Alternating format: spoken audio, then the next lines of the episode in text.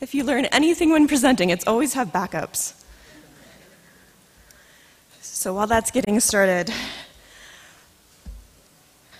while I plan to cover 19th century economics as well as the Kirtland bank this morning um, in my presentation, I also want to focus on the, the spiritual crisis um, that Kirtland experienced in 1837 and the ways that I hope that we can learn from the experience of the Kirtland saints for our current moment of kind of spiritual crisis as a church and the faith crises that we see people kind of going through um, at this time.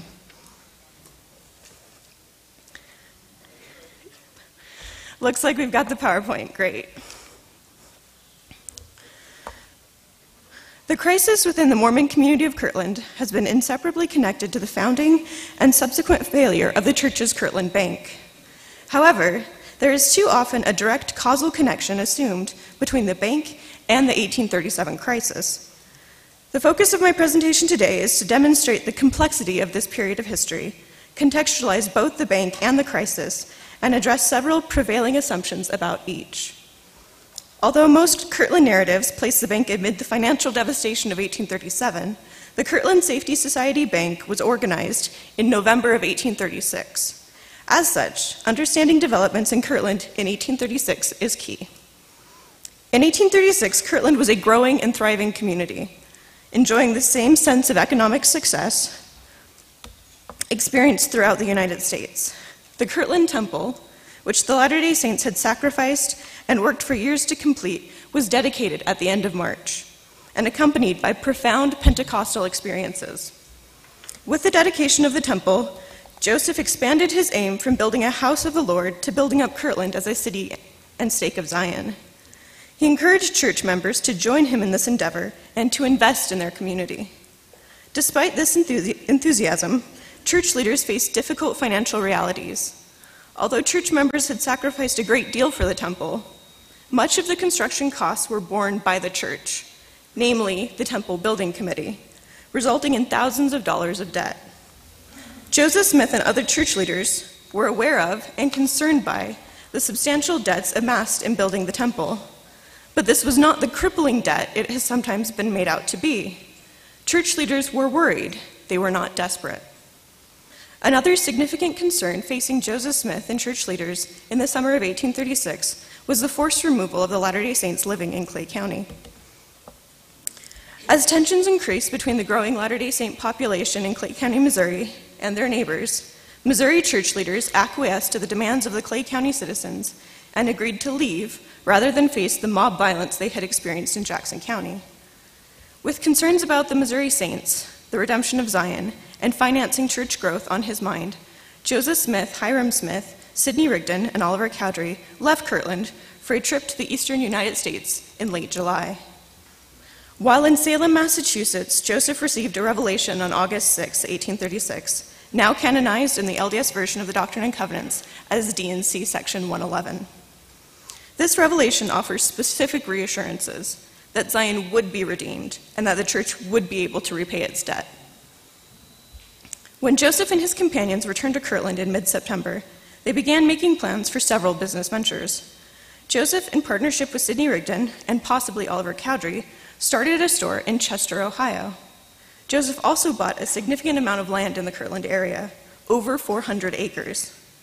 Some of this land was likely intended to, for use by newly arrived church members, but a portion also likely served as security for the other significant business venture that Joseph Smith and other Latter day Saints started in the fall of 1836 a bank.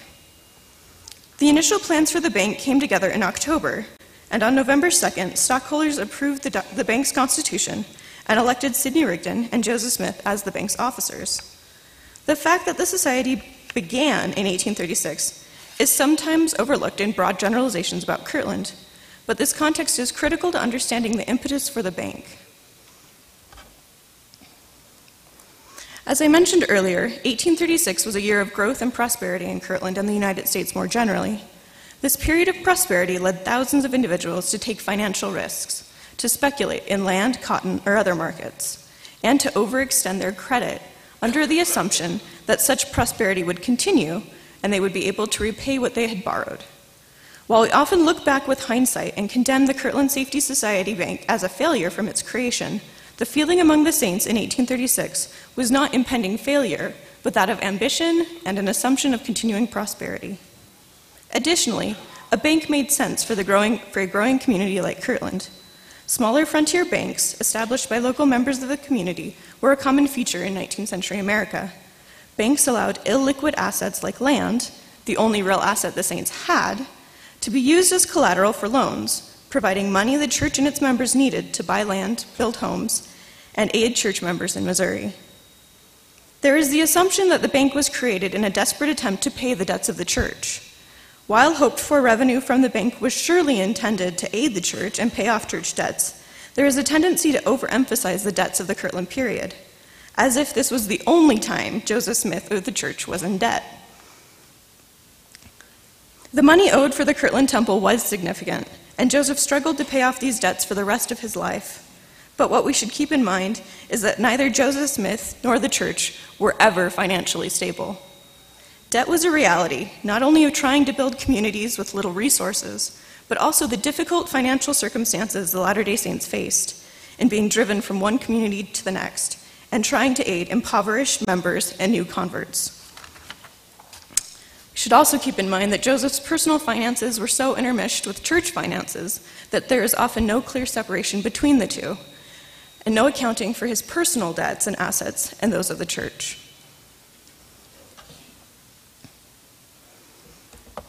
The Kirtland Safety, Safety Society Bank, later called a banking company, was a church run bank that was not exclusive to church members. While most stockholders were members of the church, a small number of residents in the area of northeastern Ohio were also involved in the bank.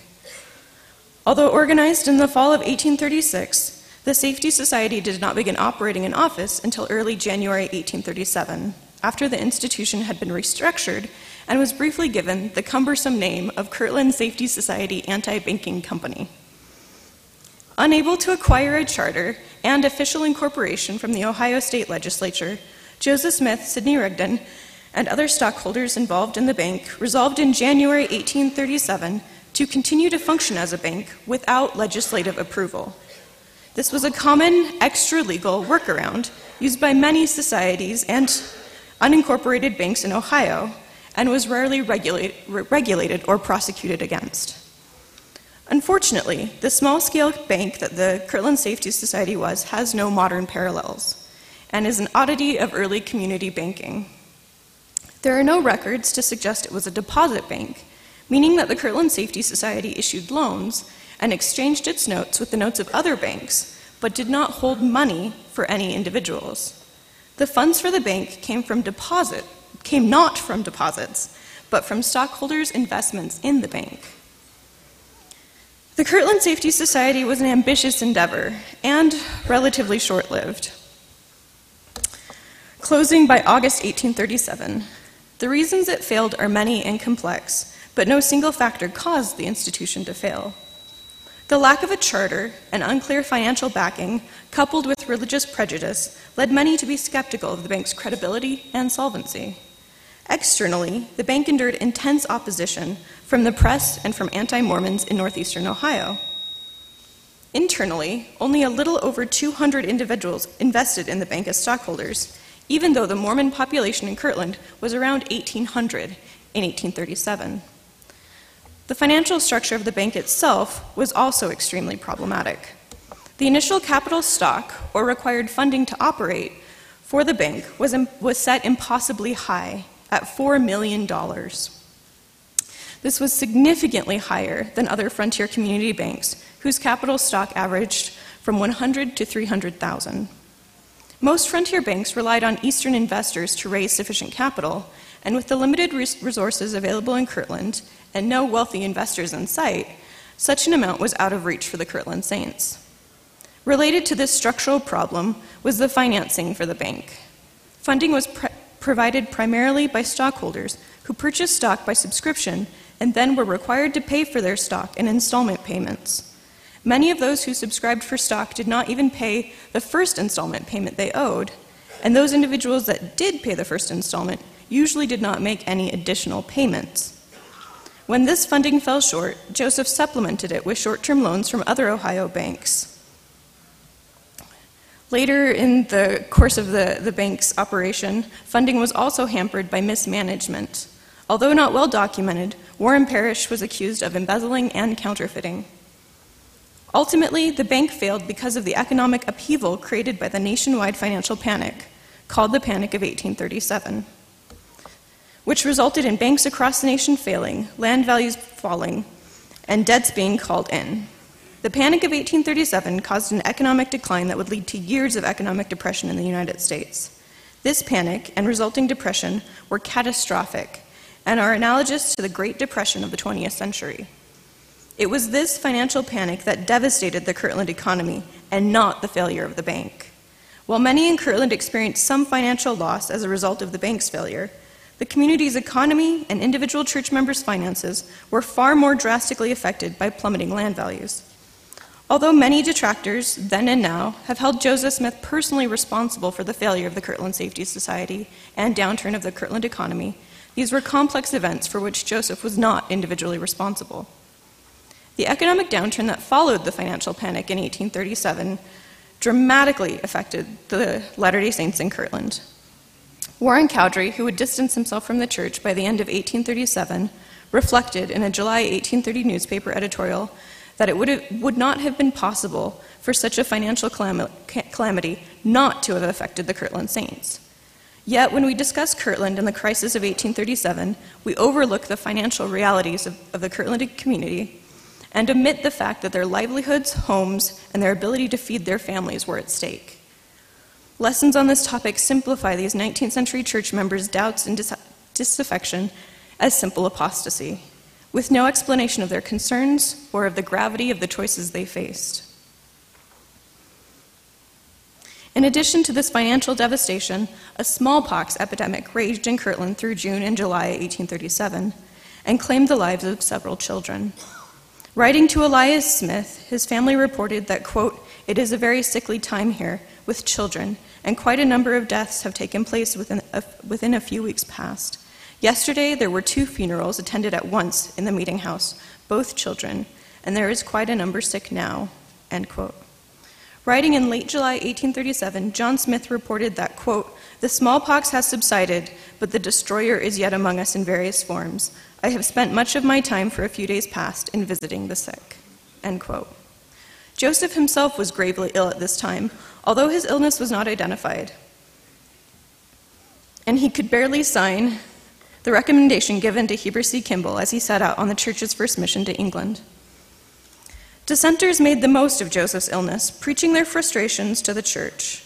Mary Fielding, also writing in June 1837, of a Sunday worship service where several disaffected members spoke, including Apostle Parley P. Pratt, noted that, quote, the large congregation of saints and sinners had listened with great attention, some pleased, but many greatly displeased, end quote. Although the bank did not on its own bring financial ruin, it does appear to have acted as a catalyst for doubts and disaffection from the church and from Joseph Smith. Apostles Parley P. Pratt and John F. Boynton directed their anger and sense of betrayal specifically at the bank. Pratt faced the threat of losing his land and home because of economic difficulties and lashed out at Joseph Smith in a May 1837 letter accusing him of speculation and lying. Boynton argued that he had lost his testimony of Joseph Smith as a prophet because the bank which he believed had been founded by revelation had failed. The fault here is less the bank and more doubts about Joseph Smith's prophecy and leadership of the church. Many of the members who became dissenters in the summer of 1837 felt that they had been misled or even betrayed. Joseph Smith had promised them financial success if they would invest their resources and help build the city of Kirtland.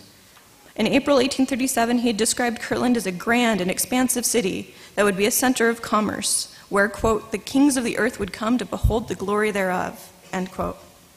However, as a result of the Panic of 1837, the Saints were left with failed businesses, unsellable land, and an inability to provide for their families. The core of the dissenters' betrayal was not solely the bank, but a man that they believed to be a prophet had not warned them of impending financial danger and that the church's banking company had brought financial loss, not success. This was a financial failure, but it was also a failed prophecy of prosperity, and for some, this called to mind earlier failures and frustrations, such as those experienced by the Camp of Israel, or Zion's Camp, in 1834. Another part of this perceived failure was Joseph Smith's failure as a temporal leader, as well as a prophet. Some dissenters felt he had overreached by directing the saints in temporal matters. Joseph Coe opposed the prophet's involvement in and control over temporal matters, arguing that it went beyond the purview of his spiritual leadership, and there were others who were better qualified to direct such matters. Oliver Cowdery argued that Joseph should not be able to dictate what he did with the land he owned. Warren Cowdery, Oliver's brother, called Smith a tyrant. Many dissenters seemed to chafe under the idea of Joseph Smith leading in both spiritual and temporal matters, as well as the degree of control he exercised over the church and its members. Still, others reacted out of wounded pride, feeling that they were not given the positions in church leadership they deserved. Facing financial devastation and individual doubts, for many saints, the prophet had not lived up to their expectations, expectations which seemed to have required perfection and possibly omniscience of a prophet of God. With the reality of Joseph Smith's imperfection and the possibility that not every church venture would succeed, several stumbled in their faith. Some, like Boynton, said that they had lost their faith entirely. A few, like Warren Parrish, became fierce opponents, actively working to discredit and malign Joseph Smith. Others were able to reconcile the, the apparent imperfections and chose to, to continue to follow Joseph Smith. And on this spectrum of reactions, many church members probably fell in the space in between complete acceptance or rejection. How far the dissent existed beyond the few individuals named in contemporary records is difficult to capture.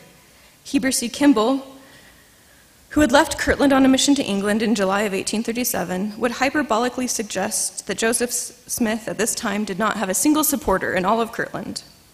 Similarly, in an 1837 letter to her husband, Phoebe Woodruff warned that she had been told that thousands shared the sentiments of the dissenters. Writing in January 1838, Vilate Kimball felt that some who had been persuaded to join the excommunicated dissenters would have a change of heart and soon return to the Latter day Saints. And she expressed her own and others' loyalty to the prophet. It is clear that the doubts and dissatisfaction expressed by the apostles and other church leaders were also experienced by church members more broadly, but the extent of these feelings among the Kirtland Saints is impossible to accurately measure with our current records. However, the sense of betrayal cut multiple ways. While the dissenters had legitimate reasons for feeling betrayed, so too did Joseph Smith. He had worked to build a place of safety and strength for the saints, and he was met with disunity, financial failure, and close friends denouncing him as a false prophet. Joseph took four lengthy trips in 1837 in February, April, August, and October, and with each trip, dissent escalated during his absence. Dissension, division, and disunity were a constant reality for the Kirtland community throughout 1837 and into 1838. There were moments when opposition peaked and others when it seemed to quell for a time, but it never entirely dissipated. This tension took a heavy emotional toll on Joseph Smith and the entire church. The religious community that had been united in completing and dedicating a temple in March of 1836 was deeply divided by January 1838. At its core, the Kirtland crisis of 1837 was what we might term today a faith crisis. Decades later, in Utah, Joseph, Joseph Young, in reflecting on the bank, would call it a stumbling block for the saints, a point at which they had to decide if they believed that Joseph Smith was indeed a prophet, and whether they could follow a prophet who would not always succeed, who would make mistakes, and who might require financial loss, failure, and suffering in order to, to achieve the requirements of God. In our current climate of uncertainty, as many members and former members struggle with their own personal crises of faith, there is much we can learn from the way the Kirtland Saints reacted to the doubt and division in their community. Several reacted with compassion and understanding,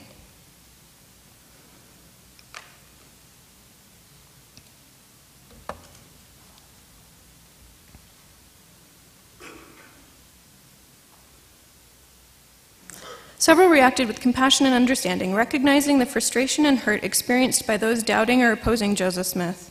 In a January 1838 letter, Vilate Kimball conveyed her distress about the excommunicated dissenters. Quote, Now, after all that I have said about this dissenting party, there is some of them that I love and have great feeling and pity for them. I know they have been tried to the very quick, and what grieves me the most of all is that many things which they tell, I have no doubt, but what are too true. Still, I do not think they are justifiable in the course they have taken. In her correspondence, Mary Fielding emphasized her desire for unity and peace, a restoration of their divided community. Each of these women recognized the emotional toll this division had on the community, writing about their own anxiety and the concerns of leaders, trying to encourage the saints to be more humble. In one letter, Mary related a sermon by Hyrum Smith where he exhorted the saints to be more Christ-like and, quote, asked us if we did not then feel as humble as little children. He assured us that he, for one, did, and observed, I think my heart is soft, and I now feel as a little child. End quote.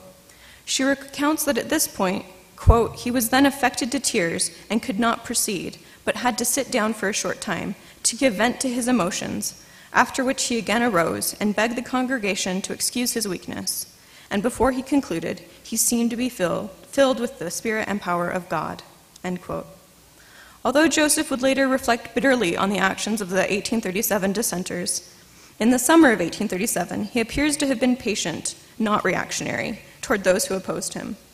The most outspoken dissenters came forward in late May and early June, but it was not until September that a church conference was called and dissenters were re- removed from their positions in church leadership. While this delay may have been partially the result of Joseph's own illness in June and July and a summer trip to Canada in August 1837, it also gave the dissenters time to consider their position, to meet with him and express their concerns. Even in September, no dissenting individuals were excommunicated. With the mediation of Thomas B. Marsh, most of the dissenting apostles had compromised and agreed to once again follow Joseph Smith. At this news, Vilate Kimball rejoiced and wrote that she thought in that moment she could, quote, realize some of the feelings of the prodigal when his rebellious son returned home, end quote. Part of this reconciliation appears to have been Joseph himself recognizing his own shortcomings a recently discovered letter written by Eliza Ann Carter in 1837 suggests that just like the dissenting apostles were required to give public confessions before the saints, Joseph Smith and Sidney Rigdon also publicly confessed that they had erred in this difficult time. Of course, for many of the dissenters, the reconciliation turned out to be temporary, and by December, the dissenters' intensity and pers- persistence resulted in the Kirtland High Council excommunicating 28 of the leaders. Just as the, as the dissenters had been unable to let go of their grievances, so too the reactions of those who stayed in the church were imper- imperfect. John Smith noted in January 1838 that the church was better off for having removed the dissenters, writing that the church had, quote, taken a mighty pruning, and we think she will rise in the greatness of her strength, end quote. Unfortunately, tensions escalated to threats of violence. Hepzibah Richards wrote her brother Willard Richards that their cousin Brigham Young had been forced to leave Kirtland because the dissenters were threatening his life, and that the lives of the first presidency were threatened by the dissenters as well. The evening of January 15, 1838, the church's recently auctioned printing office was destroyed by arson. Deep fissures existed between excommunicated dissenters and the Latter day Saints, and Kirtland continued to be a divided community for years after the majority of Latter day Saints had relocated first to Missouri and later to Nauvoo in Iowa. The Kirtland crisis of 1837 was complex and emotional. Too often, this period is simplified, written off as a moment of confusion and depicted by darkness. One of the films at the LDS Kirtland Visitor Center summarizes the entirety of this time of temporal and spiritual crisis with a phrase along the lines of, and then things got hard. Times were indeed hard. The Kirtland economy was devastated, the Mormon community was in turmoil, but this complexity adds depth and gravity to a misunderstood time period. Although establishing a bank may seem like an odd or reckless choice to us, it made sense for the period and for the Kirtland community. The situation that led to the bank's failure was complicated. Joseph Smith was neither solely to blame nor entirely innocent in its demise. The economic conditions in 1837 made it impossible for the bank to continue, but there were inherent problems and significant opposition from its founding. The same climate of economic disaster led some Latter day Saints to reassess their expectations of Joseph Smith as a prophet and question his leadership and temporal decisions. While many were concerned with finances, the reasons for their opposition to Smith were distinct and personal, and for some represented long standing concerns. Some dissenters, like Parley and Orson Pratt, relented and were willing to once again follow Joseph. Others distanced themselves from the church, either voluntarily or through excommunication. But despite their momentary anger and bitterness, several former members maintained or later revived friendships with Latter day Saints. These relationships would lead them to reconnect with the church in Nauvoo, not out of a desire to rejoin the faith, but out of friendship that transcended religious differences and past disagreements. Thank you.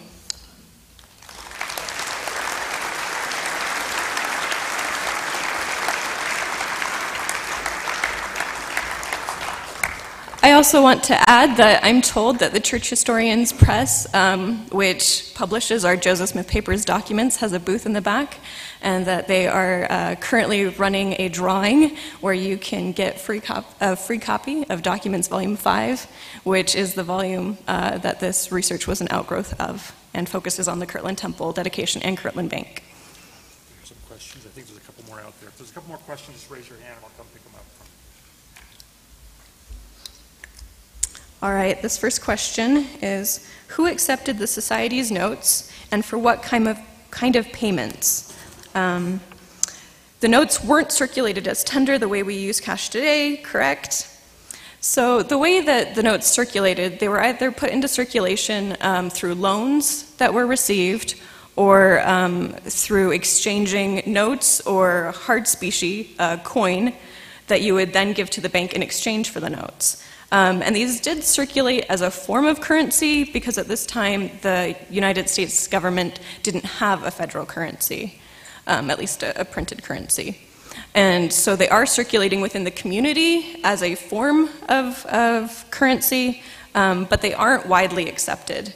Um, we know that a few merchants are trading in them, but um, there's an account by Carolyn Crosby where she uh, says that her husband is trying to uh, help uh, build a home for Joseph Smith, and he's paid in these notes, and they can't find anyone who will accept them or will give them food in exchange for the notes.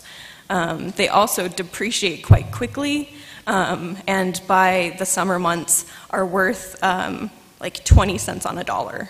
So they're worth very, very little over the course of the society's existence. Were there more?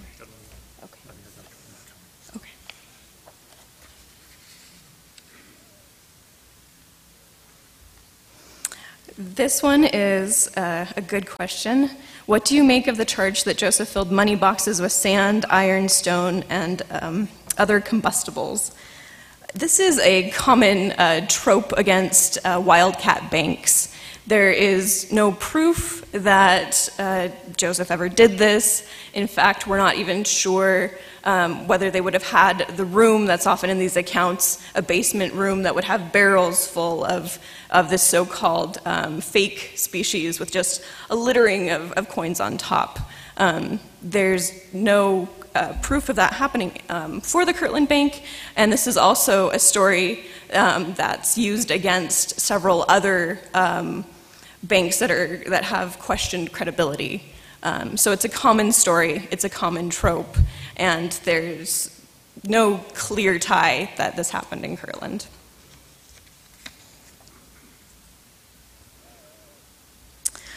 This is a good question about land prices. So, essentially, in 1836, there is um, dramatic inflation in land values. And essentially, you, you see a bubble being created in the economy. Um, and this bubble essentially bursts with the Panic of 1837. And so land that had been at an inflated value of thousands of dollars now would barely sell. And we have several accounts by uh, saints in the 18 kind of 37, 38 period um, where they're talking about how they can't even sell um, their land in their hopes to travel to Missouri. Um, there's quite a lot of saints who are willing to barter um, John Smith, writing to George Albert Smith, um, says, If you can find someone who will take our land for wagons and livestock, we'll do it. Um, so there's a real desperation when it comes to land.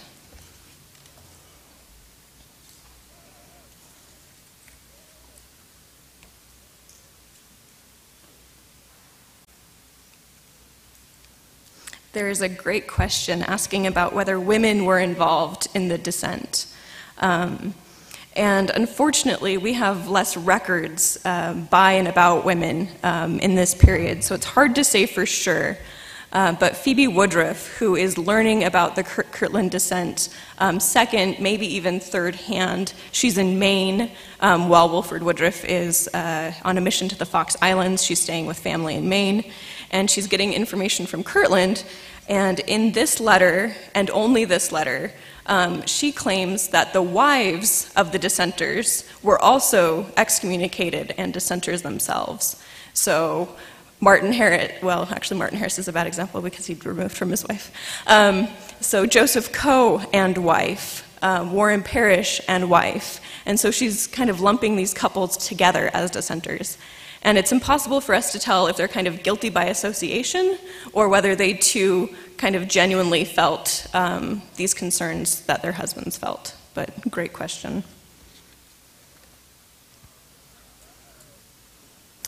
This is a great question about um, whether the failure of the bank contributed to Joseph's bankruptcy filing. It did not, actually.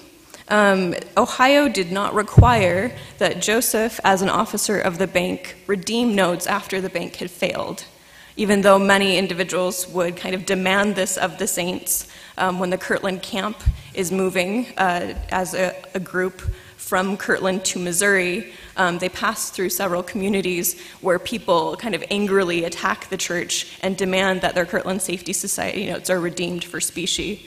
Um, but this was not a legal requirement in the state of Ohio. What did dramatically affect Joseph's bankruptcy filings, actually, are the debts of the Kirtland Temple. Um, these debts were turned in large part to mercantile debts um, that the Temple Building Committee, which had formed a mercantile association called Cahoon Carter and Co., um, were involved in. And these debts appear on Joseph's bankruptcy filings. So we can tell that even by 42, there was little progress on kind of alleviating these debts.